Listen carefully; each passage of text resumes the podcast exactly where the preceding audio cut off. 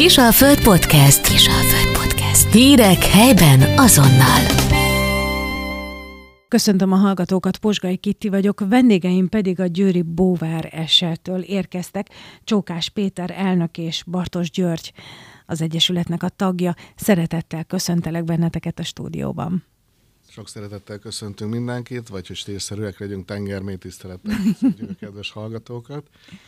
Ez a tengermély tisztelet a Kisalföld felé minden évben jön tőletek. Szilveszterkor is megmerítettétek az utolsó lapszámot a víz alatt. Honnan eredt ez a hagyomány? Mióta csináljátok ti ezt? Mert én, én amióta az eszemet tudom, ez, ez, ez úgy van, ez úgy létezik. Így van, ennek a hagyománynak volt egy, egy előzménye, ami egy pár évvel előbb kezdődött.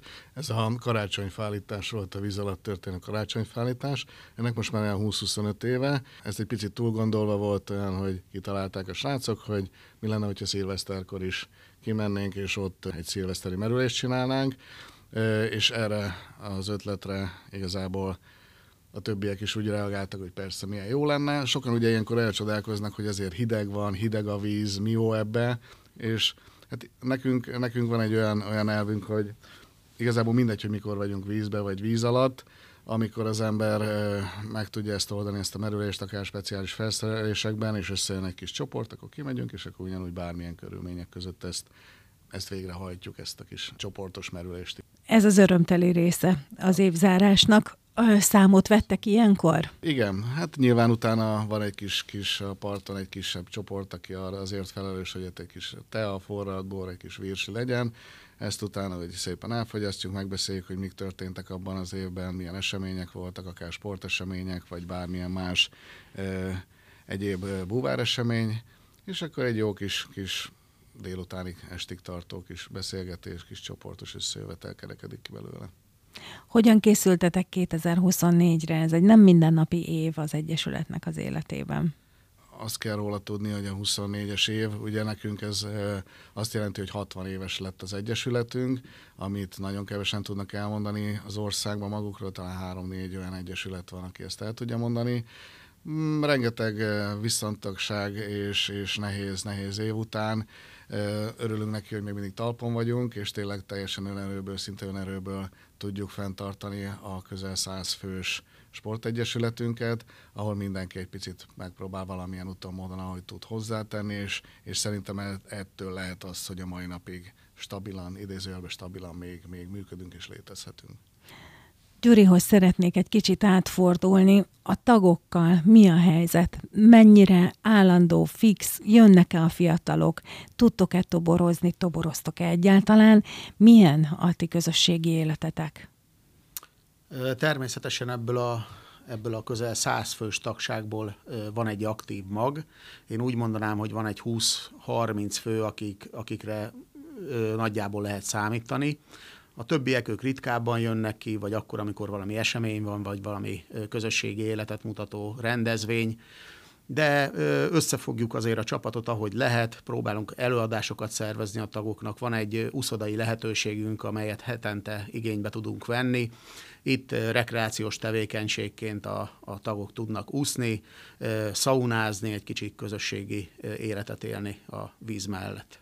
Mi a helyzet a fiatalokkal? Van utánpótlás, hála Istennek egyre népszerűbb a búvársport, és a fiatalok is nagy kedvet éreznek ahhoz, hogy kipróbálják a vízalatti életet. Három fő tevékenysége van az Egyesületnek, a, az egyik a rekreációs hobbi búvárkodás, a másik a versenysport, a harmadik pedig az ipari búvár tevékenység, amivel a, a működéshez szükséges pénzforrást teremtjük meg. És úgy néz ki, hogy mindegyik mondom, így mondhatnám, hogy szakágnak megvan a, valamilyen szinten az utánpótlása, jönnek azért a, a, a fiatalok és érdeklődnek. Mutassuk be egy kicsit a hallgatóknak ezeket a szakágakat. A rekreációs sportról nem kell sokat beszélni, hiszen mindenki ismeri Kusztó szólását, mondását, hogy a csendvilága az vonz mindenkit. Rengetegen jönnek fiataloktól az idősekig, akik kipróbálják a sportot. Jelenleg az Egyesületben három fő oktató van, akik nemzetközi minősítéssel rendelkeznek és képzik a vizsga végén nemzetközi okmányjal rendelkező hallgatókat.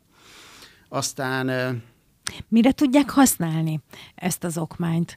Mert én, ahogy, ahogy emlékszem a 90-es évekből, középiskolából erre az időszakra, azok az osztálytársaim mentek, akik aztán a családdal a nyáron mentek valahova olyan helyre nyaralni, ahol aztán búvárkodhattak. Mire jogosította ez fel őket? Nem kellett kísérő? Vagy hogyan működik ez? Az idő elteltével, ugye a 90-es években még azért nem olyan sokan jártak a tengerhez, tárult a világ az utazási lehetőségekkel, úgyhogy ha valaki nem a tengeren nyaral, Balatonon már azt nézik ki a csapatból, igen, sokan járnak, ezek a vizsgák, ezek arra jogosítják a, a sikeres vizsgát végző búvárokat, hogy bárhol a világon merülhetnek, ahol kijelölt bázis van. Természetesen nem egyedül, mert a búvárkodás a párosportnak mondandó. Ipari körülmények között merülhet valaki egyedül, amúgy meg mindig csak párban e, tudnak merüléseket végrehajtani a búvárok. Úgyhogy ahol, ahol érdemes a víz alatti világot megnézni, ott bázis alakult ki, és itt tudnak merülni azok, akik érvényes vizsgával rendelkeznek. Na és akkor mi a helyzet a sport részével? Sport tevékenységünk is azért eléggé nevezetes dolgokat rejt maga mögött. Van egy felnőtt versenyzőnk, aki többször megfordult a média hasábjain, illetve a média film tekercsein, őt Bukor Ádámnak hívják, aki nyolcszoros világbajnok, többszörös Európa-bajnok, többszörös világcsúcs tartó, Arról nem is beszélek, hogy többszörös magyar és szlovák bajnok. Ádám amúgy felvidéki, és ami a különlegesség, hogy a, az édesapja az edzője, akit Jakoda Tibornak hívnak, és így készülnek a, a versenyekre, győri versenyzőként és a Győri Búvársport Egyesület versenyzőjeként, de természetesen vannak utánpótlás versenyzők is, itt megemlíteném Panonhalmi Lázárnak a nevét, aki a tavalyi évben kezdte a versenyzését és a versenyszezont, és több aranyérmet tudhat maga mögött. Bukor Ádámra egy picit visszatérve, annyit ö, meséltél még nekem róla, hogy 2025-re készülő most már mi lesz akkor? Igen, hát több nemzetközi verseny is lesz az elkövetkezendő években. Lesz világbajnokság, világjátékok, minden olyan nemzetközi verseny szóba jöhet, ami érdekes egy, egy élsportoló számára. Ádám nagyon készül rá. Annyit tudni kell Ádámról, hogy hogy az elmúlt években daganatot diagnosztizáltak nála, és úgy, hogy gyakorlatilag két hónap felkészülése volt a betegség után, így kiment egy, egy világjátékokra és egy világbajnokságra is, és mindegyiken érmes helyezést ért el. Az igen. Péterhez vissza kanyarodván az ipari merülésről szerintem akkor inkább téged kérdezlek, mert hogy ez adja az Egyesületnek a fő bevételi forrását.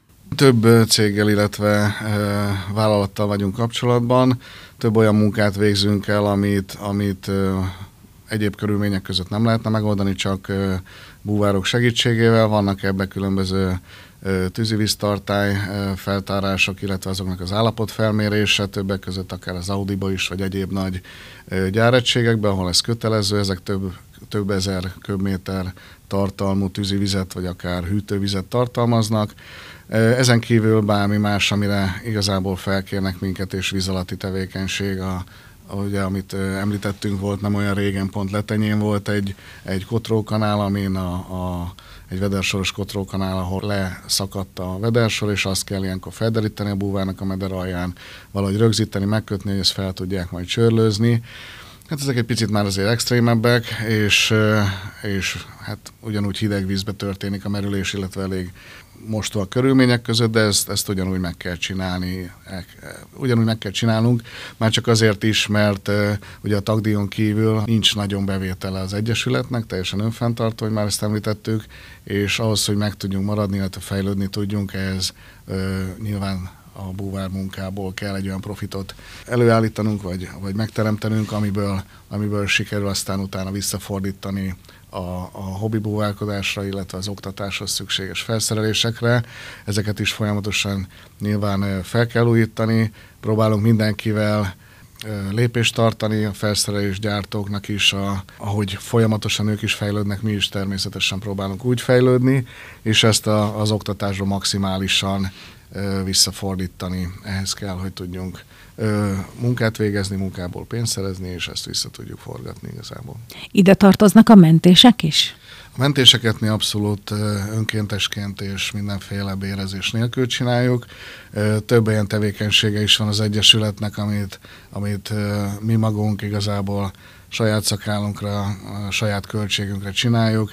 Itt többek között a mentési gyakorlatok is, ugye a, a mosómentő csapatnak is tagja vagyunk, de dolgoztunk már a, a rendőrségnek is többször, amikor akár bűntárgyat kellett keresni, vagy bármi más tevékenységet megtenni. Ezek mind-mind olyan munkák, ami, ami társadalmi munkába történnek, nem kapunk érte bérezést, de ide sorolhatnám akár a, a töltéseket, amit már több mint 20 évet csinálunk az újszülött, koraszülött osztálynak, töltjük a, a sűrített levegős palackjait a mentőállomáson, a mentőautókhoz, szintén mi szállítjuk a sűrített levegős palackokat, ezek, amikor szólnak, oda megyünk érte, megtöltjük, visszavisszük, és akkor ők tudják már ezt, ezt használni igazából. A mosonmentő egységre, a mosonmentő csapatra térjünk ki azért egy kicsit részletesebben. Ez egy viszonylag új kezdeményezés, egy viszonylag új egyesülésnek mondható. Hány éves, hány éve van most már meg? Hát a maga kapcsolata a katasztrófavédelemmel, ami olyan szorosabb, az, az egy ilyen 6-8 évre datálható vissza szerintem.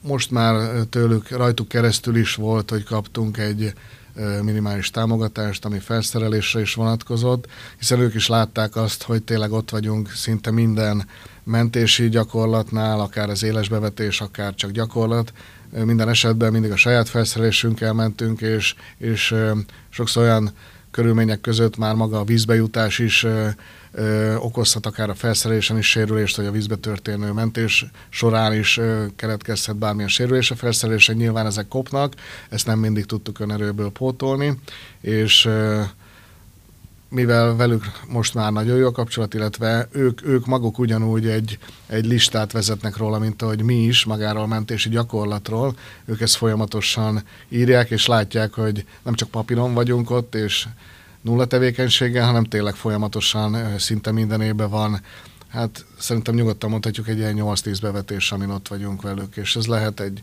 gépjármű kihúzása is, akár egy tóból, folyóból, vagy bármilyen más vízből, lehet egy személymentés, lehet egy tárgykeresése, vagy bármi más. Hogy működik a mosonmentő csapat? Kikből áll? Maga a mosonmentő csapat az egy hivatásos állományú kezdeményezés, amely lehetőséget biztosított arra, hogy felvegyék a civil szervezetekkel a kapcsolatot. Ez azért is lényeges, mert nyilván a hivatásos állománynak sokkal nagyobb a szakmai tapasztalata, de vannak, ahogy a Pepe is mondta, vannak olyan tevékenységek, amelyek, amelyeket magasabb szinten űznek a civil szervezetek, civil egységek. Ennek vagyunk mi, ennek a csapatnak vagyunk mi a búvár tevékenységet ellátó kisebb egysége. Ami érdekesség, hogy a tavalyi év végén más, másik két testvérszervezetünk, amelyek a Hédervári Önkéntes Tűzoltó Egyesület és az Ásványrárói Önkéntes Tűzoltó és Polgárőr Egyesület kaptak uniós és hazai támogatási forrásból két nagyon komoly mentési feladatokra beszerzett hajót, amelyen gyakorlatilag mi leszünk a, a búvár személyzet, búvár egység, hogyha a bevetésre kell, hogy menjenek. Mit lehet tudni erről a hajóról? Ha jól tudom, akkor az egész országban összesen 11 ilyen van, és abból akkor ezek szerint kettő itt a megyében.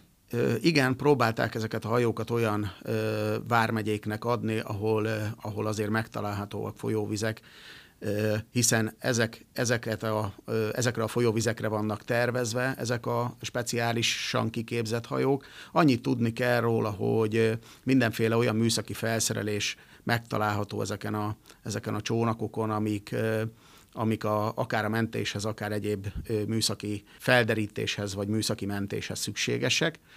Nyilván itt a személymentésre is vonatkozik. Ami, ami különleges, hogy úgy van kiképezve, a, kialakítva a hajótest, hogy akár egy kvaddal rá lehet járni. És miért akkor, fontos? Vannak olyan területek, amit, amit nagyon nem lehet megközelíteni, tehát csak esetleg folyóról vagy, vagy, vagy vízről lehet megközelíteni, és ahhoz, hogy ott keresési munkát tudjanak végrehajtani, ahhoz bizony szárazföldi eszközre is szükség van. Ah, de értem. Tehát akkor viszi magával a kvadot? Fel lehet rá járni a kvaddal, Aha, értem. így van. Mi vagyunk rajta a búvár egység, hogyha vízbe kell menni, akkor nyilván mi megyünk keresni, vagy, vagy segíteni a sérült személy kiemelésében, keresésében. Hogyha pedig egyéb műszaki tevékenységű keresés vagy feladat van, akkor azt, a, azt a, az önkéntes tűzoltók végzik a mi segítségünkkel. Mik ezek a műszaki felszereltségek még, amik megtalálhatók ezen a hajón? Van rajta például radar, vagy ilyesmi? Pontosan, tehát nagyon komoly radar van rajta, nagyon komoly motor teljesítménnyel rendelkező hajtási mű van rajta, úgyhogy, úgyhogy ez azt mondom, hogy egy komoly európai minőségi szabványnak megfelelő mentési feladatokra alkalmas berendezés ahhoz, hogy ilyen gördülékenyen tudjon működni ennyi csapat egyszerre, ahhoz azért az irányításnak is olyannak kell lennie, hogy, hogy működjön, és mindenki a helyén legyen. Jók a kapcsolatok? Napi szintű a kapcsolat? Van egy központi irányítás, és akkor annak a szerint dolgozik mindenki? Természetesen a, a 112 vonal az élő, bejelentő vonal a, a, az esetleges sérüléseknek, vagy az esetleges baleseteknek. Ilyenkor a tűzoltósághoz érkezik a riasztás. A tűzoltóságon van két olyan embert, akit név szerint is megemlítenék, ők Hernádi Zsolt és Beke Zoltán, akik ezt a, ezt a csapatot szakmailag vezénylik.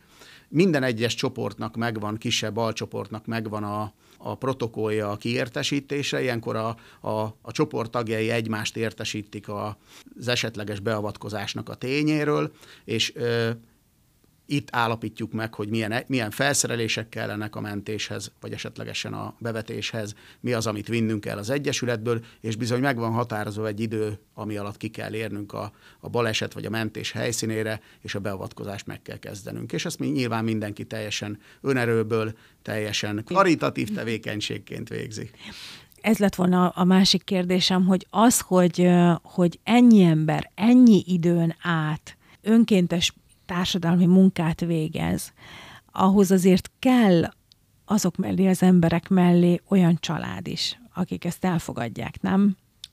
Abszolút mértékben. Hát nekünk óriási szerencsénk az, hogy maga a sport, illetve a szabadidőn kívüli buvár tevékenységet is abszolút mértékben tolerálják otthon, sőt támogatják is nyilván.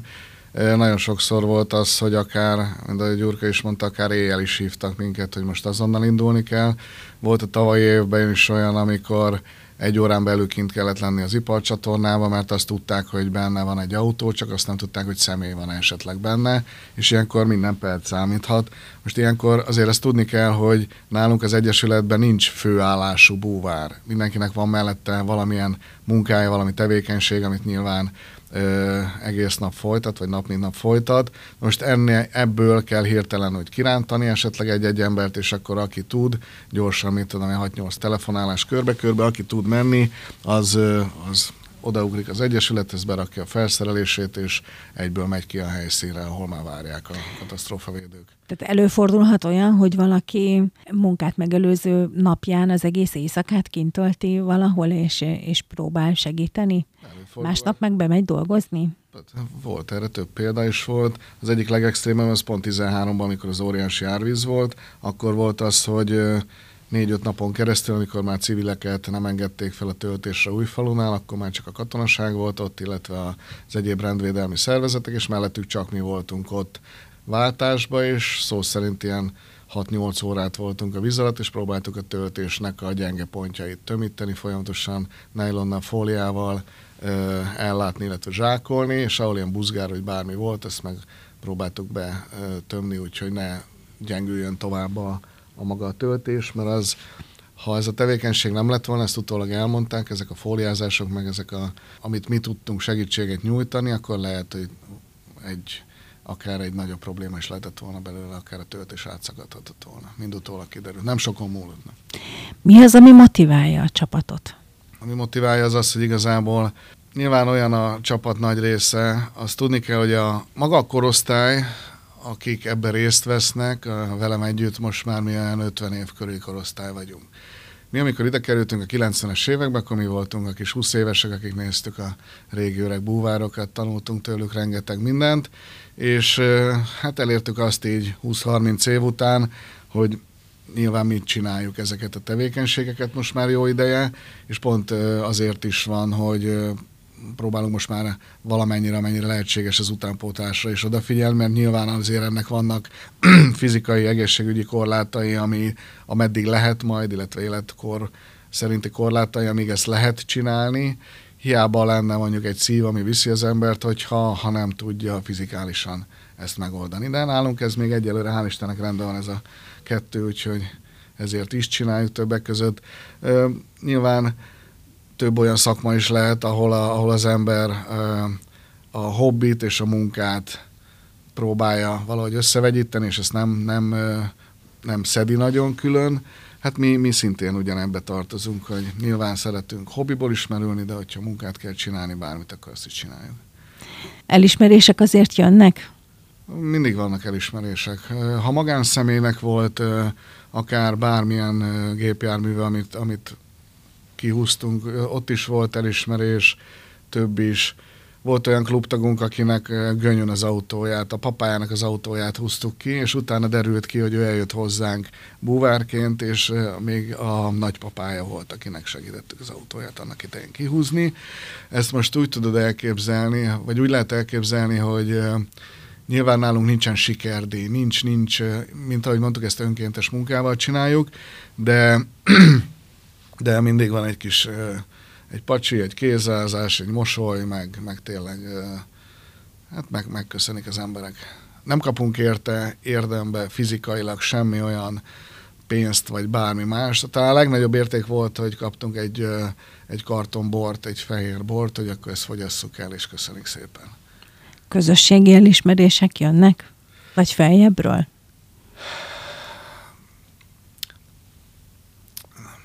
Mm, nem annyira. Ugye mi, mi azért, a mi tevékenységünk az annyira, annyira háttérben van, hogy most bármit, bármikor azt mondanám, hogy felsoroljuk, hogy miket csináltunk meg mondjuk a tavalyi évben, én ebben biztos vagyok, hogy ennek egy ezreléke nincs benne a médiában. A médiában van egy főcím, hogy mit tudom én, történt egy baleset, oké. Okay. Annak a balesetnek megvannak a fotói, ábrázolják őket. Jobb esetben volt most az iparcsatornán, amikor ott volt mondjuk mellette egy búvár is a fotón, akkor, akkor ezt így össze tudják kötni mondjuk a nagyjából. De mi, amiket próbálunk érvényesíteni, azok ugyanúgy, mint bármilyen más civil szervezet vagy egyesület, próbálunk pályázatokon indulni, de, de ha már ilyen pár százezer forintot tudunk összegyűjteni működési célú összegeket, akkor már azt mondom, hogy egy évben már nagyon boldogok vagyunk. Nem tudjuk mérni az elismerést, mivel nem kapunk annyit. Ez akármilyen furcsa hangzik, de, de sajnos nem. nem. Megvan a csoportnak még így is ugyanúgy a hozzáállás, hogy akkor is csinálja, és, és, és ha menni kell, akkor, akkor összerakjuk ezt a pár embert, és akkor megyünk. Ez a legnagyobb benne. Tehát ezt azért nem, nem tudom, hogy, hogy létezik-e még egy, még egy olyan civil összefogás, bármilyen hobbi mentén, bármilyen sport mentén, hogy 60 éven át mindenféle elismerés, anyagi ellenszolgáltatás nélkül életeket mentenek. Hát valahol ez is párhuzamos, és ezért nagyon jó a kapcsolat a, a az önkéntes tűzoltókkal is. Ők ugyanezt csinálják, csak ők víz felett mondjuk. Sőt, sokszor ők sokkal extrémebb körülmények között kell, hogy mentési feladatokat lássanak el. És gyakrabban is kerülnek reflektorfénybe. Tehát most, hogyha visszagondolunk egy-egy ilyen sajtófotóra, ahol ott van a búvár is, arra ha ránéz egy ember, egy, egy átlag olvasó, nem fogja azt összerakni, hogy az a búvár ott önként, munka mellett, esetleg a munka végeztével, vagy éppen elkésve a munkából húzza ki valakinek az autóját. Igen, mert a, a köztudatban az, abban az van benne igazából, hogy a búvár az úszkál a tengerben, nézegeti a halakat, és neki ez a tevékenysége. és ott, ott valahogy nincs benne az, az az extrém dolog, mint a tűzoltóknál. A tűzoltóknál katasztrofavédelmi egyből beugrik, hogy tűzoltás, nyilván nevében is benne van, ki kell menni, ég a ház, ki kell menteni. Búvároknál meg lát, most tízből kilenc azt mondja, a búvár, igen, emlékszem, ott valamelyik filmben úgy is láttam, hogy a tuszkának a nagy halakkal, és nekik ez a dolguk. Hát ha, ha egy párszor eljönnének velünk úgy egy-egy ilyen akár munkára vagy bevetésre, akkor, akkor nagyon hamar megváltozna a véleményük, amikor mondjuk most is akár három fokos vízbe le kell menni a vaksötétbe, és ott elvégezni munkákat különböző tevékenységeket. Ott viszont nem csak fizikálisan, hanem mentálisan is nagyon ott kell lenni az embernek sokszor. Azért mégiscsak technikai sport, bármi közbe jöhet, és azért is van az, hogy egy-egy ilyen munkára is, vagy mentési gyakorlatra is minimum három-négy ember megy, egy kisebb csoportot össze kell szedni, mert megvan a, a speciálisan, hogy ki az a képen merülő, ki a biztosító búvár, ki a, a vezetője ennek a búvárcsoportnak, ki az a képen felkészül a következő gyakorlati fázisra, ez így be van azt a folyamatosan. Nyilván ezt kellene nekünk még többet gyakorolni, erre viszont viszonylag kevés a lehetőségünk, ugye heti egy uszadai alkalom van két óra szombaton, amikor tudjuk ezt uszadai körülmények között felszerelésbe gyakorolni. Most már egy jó pár éve, negyedik éve a fix bázisunkat ugye hegyes salomból a elvették, oda nem tudunk járni Bányatóba, és ezért is van az, hogy ezért használunk ki minden lehetőséget, ami lehet, és így valahol a hobbit is összekötjük igazából a, a, az extrémebb merülésekkel, és ezért van a karácsonyfállítás, vagy akár a jég alá merülés, most amit csináltunk, szilveszter után is voltunk, én az is egy speciális helyzet, amikor jég alá megy be a búvár, ott is tudni kell, hogy két-két és fél fokos víz van, és három-négy centis jeget már alulról nem tud feltörni. Úgyhogy van egy négyzetméteres hely, ahol bemegy, és igazából csak ott tud kijönni. Ezért is megvannak itt is a speciális előírások, amit be kell tartani, hogy nehogy valami probléma legyen. Viszont gyakorlatozásnak meg nagyon jók. Ki alkalmas erre? Bárki, nem kell hozzá se Ironmannek lenni, se maratont tudni lefutni, egy átlag fizikai állóképességgel.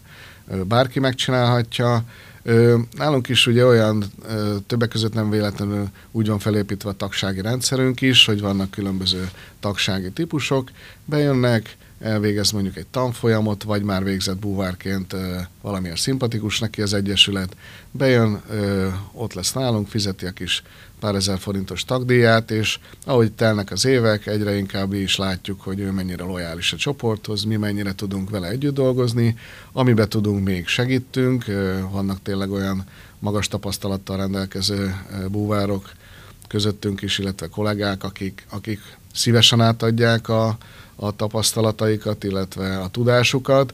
Erre hál' Istennek van egy, egy nem túl nagy, egy viszonylag kisebb szegmens, aki, aki nagyon fogékony, most is van egy jó pár, egy három-négy olyan 20 éves srác, aki, akinek a, a képzését próbáljuk egy picit nem is picit, hanem folyamatosan fejleszteni, hogyha esetleg már eljön az az időszak, hogy mi már kezdünk egy kicsit kiöregedni belőle, akkor ők tudjanak jönni. Ez viszont az kell, hogy ott mellettünk, ott legyenek a gyakorlatokon, és el tudják sajátítani azokat a, a bármilyen gyakorlati mentési folyamatokat, illetve feladatokat, amit mi is elvégzünk. Nyilván emellett a, az uszodai meg nyílt vízi felkészülés mellett történik folyamatosan elméleti képzés is. Most, amit a Gyuri is elmondott, ugye van nálunk eleve, hogyha valaki bejön az utcáról, mert éppen volt valahol tengeren, vagy valahol látott halakat, nézegetett egy ABC felszereléssel, és ő rájött, hogy lejjebb szeretne menni, akkor bejön, akkor nemzetközi szintű képzést tudunk nekik biztosítani, de ez önmagában igazából egy alaptanfolyamot takar, ugyanúgy, mint egy gépjármű vezető jogosítványnál, ott is leteszed a jogosítványt, kapsz egy mondjuk egy B kategóriát, de utána, ha te már buszt vagy bármi más szeretnél vezetni, ez külön-külön vizsgához van kötve, nálunk ugyanúgy megvan, egy felnőtt esetében oda jön, és ahogy a Gyurka is mondta, a tanfolyam végén szigorúan párban, mert a hobbi búvár csak párban merülhet, szigorúan párba, de bárhol a világon merülhet, 18 méteres mélység határig. Még ez is meg van határozva. Junioroknál 12, a felnőtteknél 18 méter. Na most, hogyha ő egy picit utána már el tud jutni az évek folyamán több helyre, tengerpartra, bárhova, akkor majd kicsit kinyílik majd a, a látóköre, és lehet, hogy ő szeretne majd a későbbiekben roncsot merülni, vagy éjszaka merülni, amikor teljesen más az élővilág, vagy szeretne esetleg mélyebbre merülni, mint mondjuk 18, vagy későbbiekben az advenszeknél már a a haladóknál már 30 méterig mehetnek, hanem ő még lejjebb szeretne menni, vagy szeretne akár egy kevert gázzal merülni, nem csak sűrített levegővel. Ugye ez elég sokszor tévesen hangzik el a, a médiákban, tévében, rádióban, mindig lehet hallani, hogy ott a búvár viszi az oxigénpalackját, és lélegzi be az oxigént. Nyilván ez azért kicsit furcsa vagy extrém, mert ugye tiszta oxigént nem tudunk belélegezni, úgyhogy általában a búvár sűrített levegőt lélegzik, illetve ha egyéb extrém feladata van, vagy mélyebbet merül, akkor különböző kevert gázokat használ már, akár egy nitroxot, vagy trimixet, vagy bármi olyat, ami már alkalmasabb a mélyebb merülésre. Gyuri, nem olyan régen láttam, sőt, lehet, hogy pont ma reggel láttam a Facebook posztotokat. Iskolákba is kijártok? Folyamatosan járunk ki ö, oktatási intézményekbe, vagy ahol egyáltalán lehetőségünk van bemutatni a búvársportot. Ö, többnyire amúgy általános iskolák vagy középiskolák keresnek meg minket. Ez a mai poszt az egyik búvártársunknak a, a munkáját dicséri, aki az általa tanított fiatalokat vonta be ebbe, a, ebbe az ismertetőbe. De természetesen mondom, ahogy említettem, járunk ki mi is, és ott a, és ott a fiataloknak tartunk felszerelés bemutatót, néhány videóval, képpel egybekötve egy rövid vetítést, és hát mesélünk az élményeinkről, amire nagyon fogékonyak. Nem nehéz titeket megtalálni, mivel nincsen több Igen. Búvár Egyesület, a környéken sem.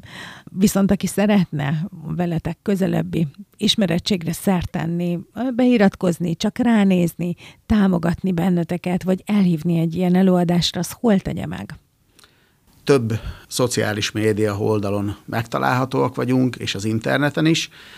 Amúgy a, a bázisunk, a telephelyünk a Bácsai út 11 szám alatt található, de a legtöbb posztot természetesen a Facebookon osztjuk meg a, az ismerősökkel, a barátokkal, úgyhogy ott is, ott is meg lehet minket keresni, ránk lehet keresni, de amúgy meg természetesen az interneten fönn vannak az a telefonos elérhetőségek így, is, aki nem tud esetleg kijönni a, az Egyesületbe a hétfői és szerdai klubnapjainkon, azok, azok föl tudják velünk venni egyéb más lehetőséggel is a kapcsolatot.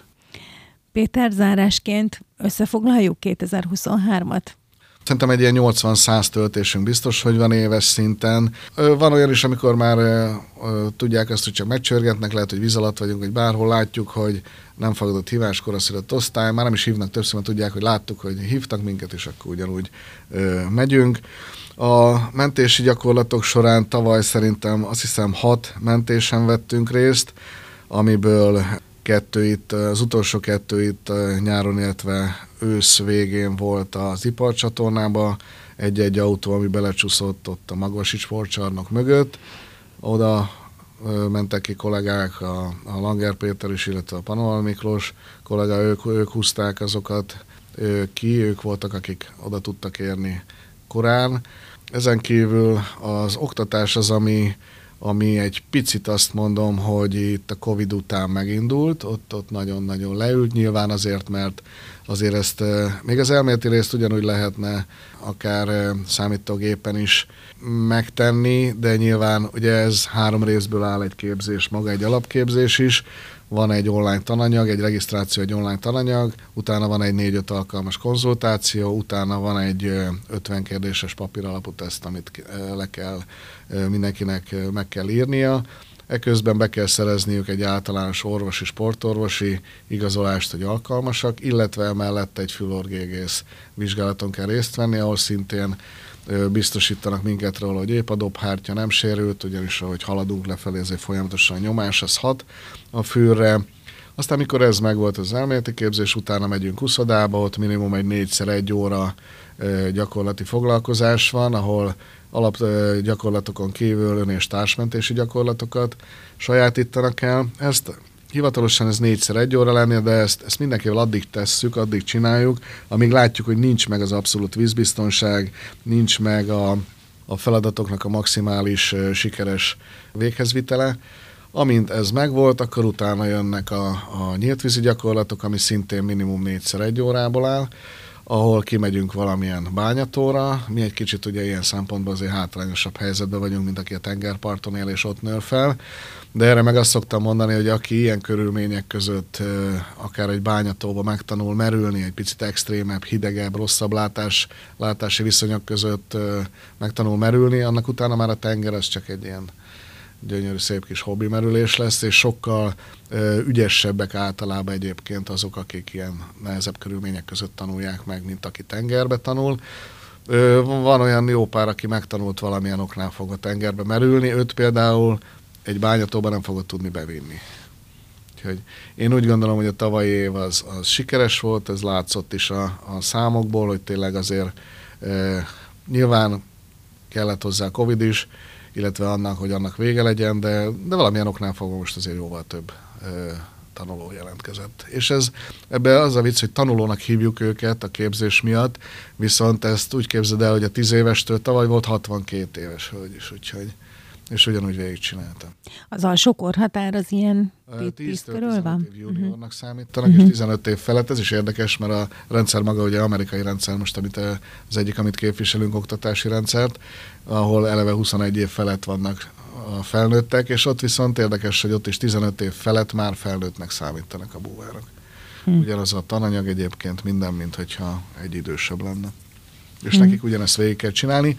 Ami egy kicsit furcsa benne, az az, hogy a gyerekekkel egészen tini korukig, egy ilyen 16-18-20 éves korukig sokkal könnyebb dolgozni, mint a felnőttekkel, ők mindent ösztönösen megcsinálnak. Elmondasz nekik valami feladatot, ő ezt lemegy, megcsinálja, és alig tudod ö, rávenni, hogy már hagyja abba, mert elég volt, már készen vagyunk a feladattal, ő még csinálná tovább. Felnőtteknél viszont ö, ugye ezt ösztönösen megcsinálják a gyerekek, a felnőttek nagyon sokszor már gondolkodnak, hozzátesznek dolgokat, és ö, picit nehezebb velük. Főleg, hogyha már vannak ö, berögződések, akkor azt átnevelni, egy picit át, átformálni, az egy, nekik náluk egy picit nehezebben megy. Csókás Péternek és Bartos Györgynek nagyon-nagyon szépen köszönöm, hogy elfogadtátok a meghívásunkat, és segítettetek egy kicsit jobban belelátni a ti mindennapjaitokba, meg ezekbe a mentésekbe, és hát engedjétek meg, hogy akkor így mindenki nevében megköszönjem ezt az áldozatos munkát, de szerintem nem lehet elégszer. És abban is nagyon bízom, hogy ezt a beszélgetést azért meghallják olyan fülek is, akik, akik most tudni fogják, hogy dolguk van beletek.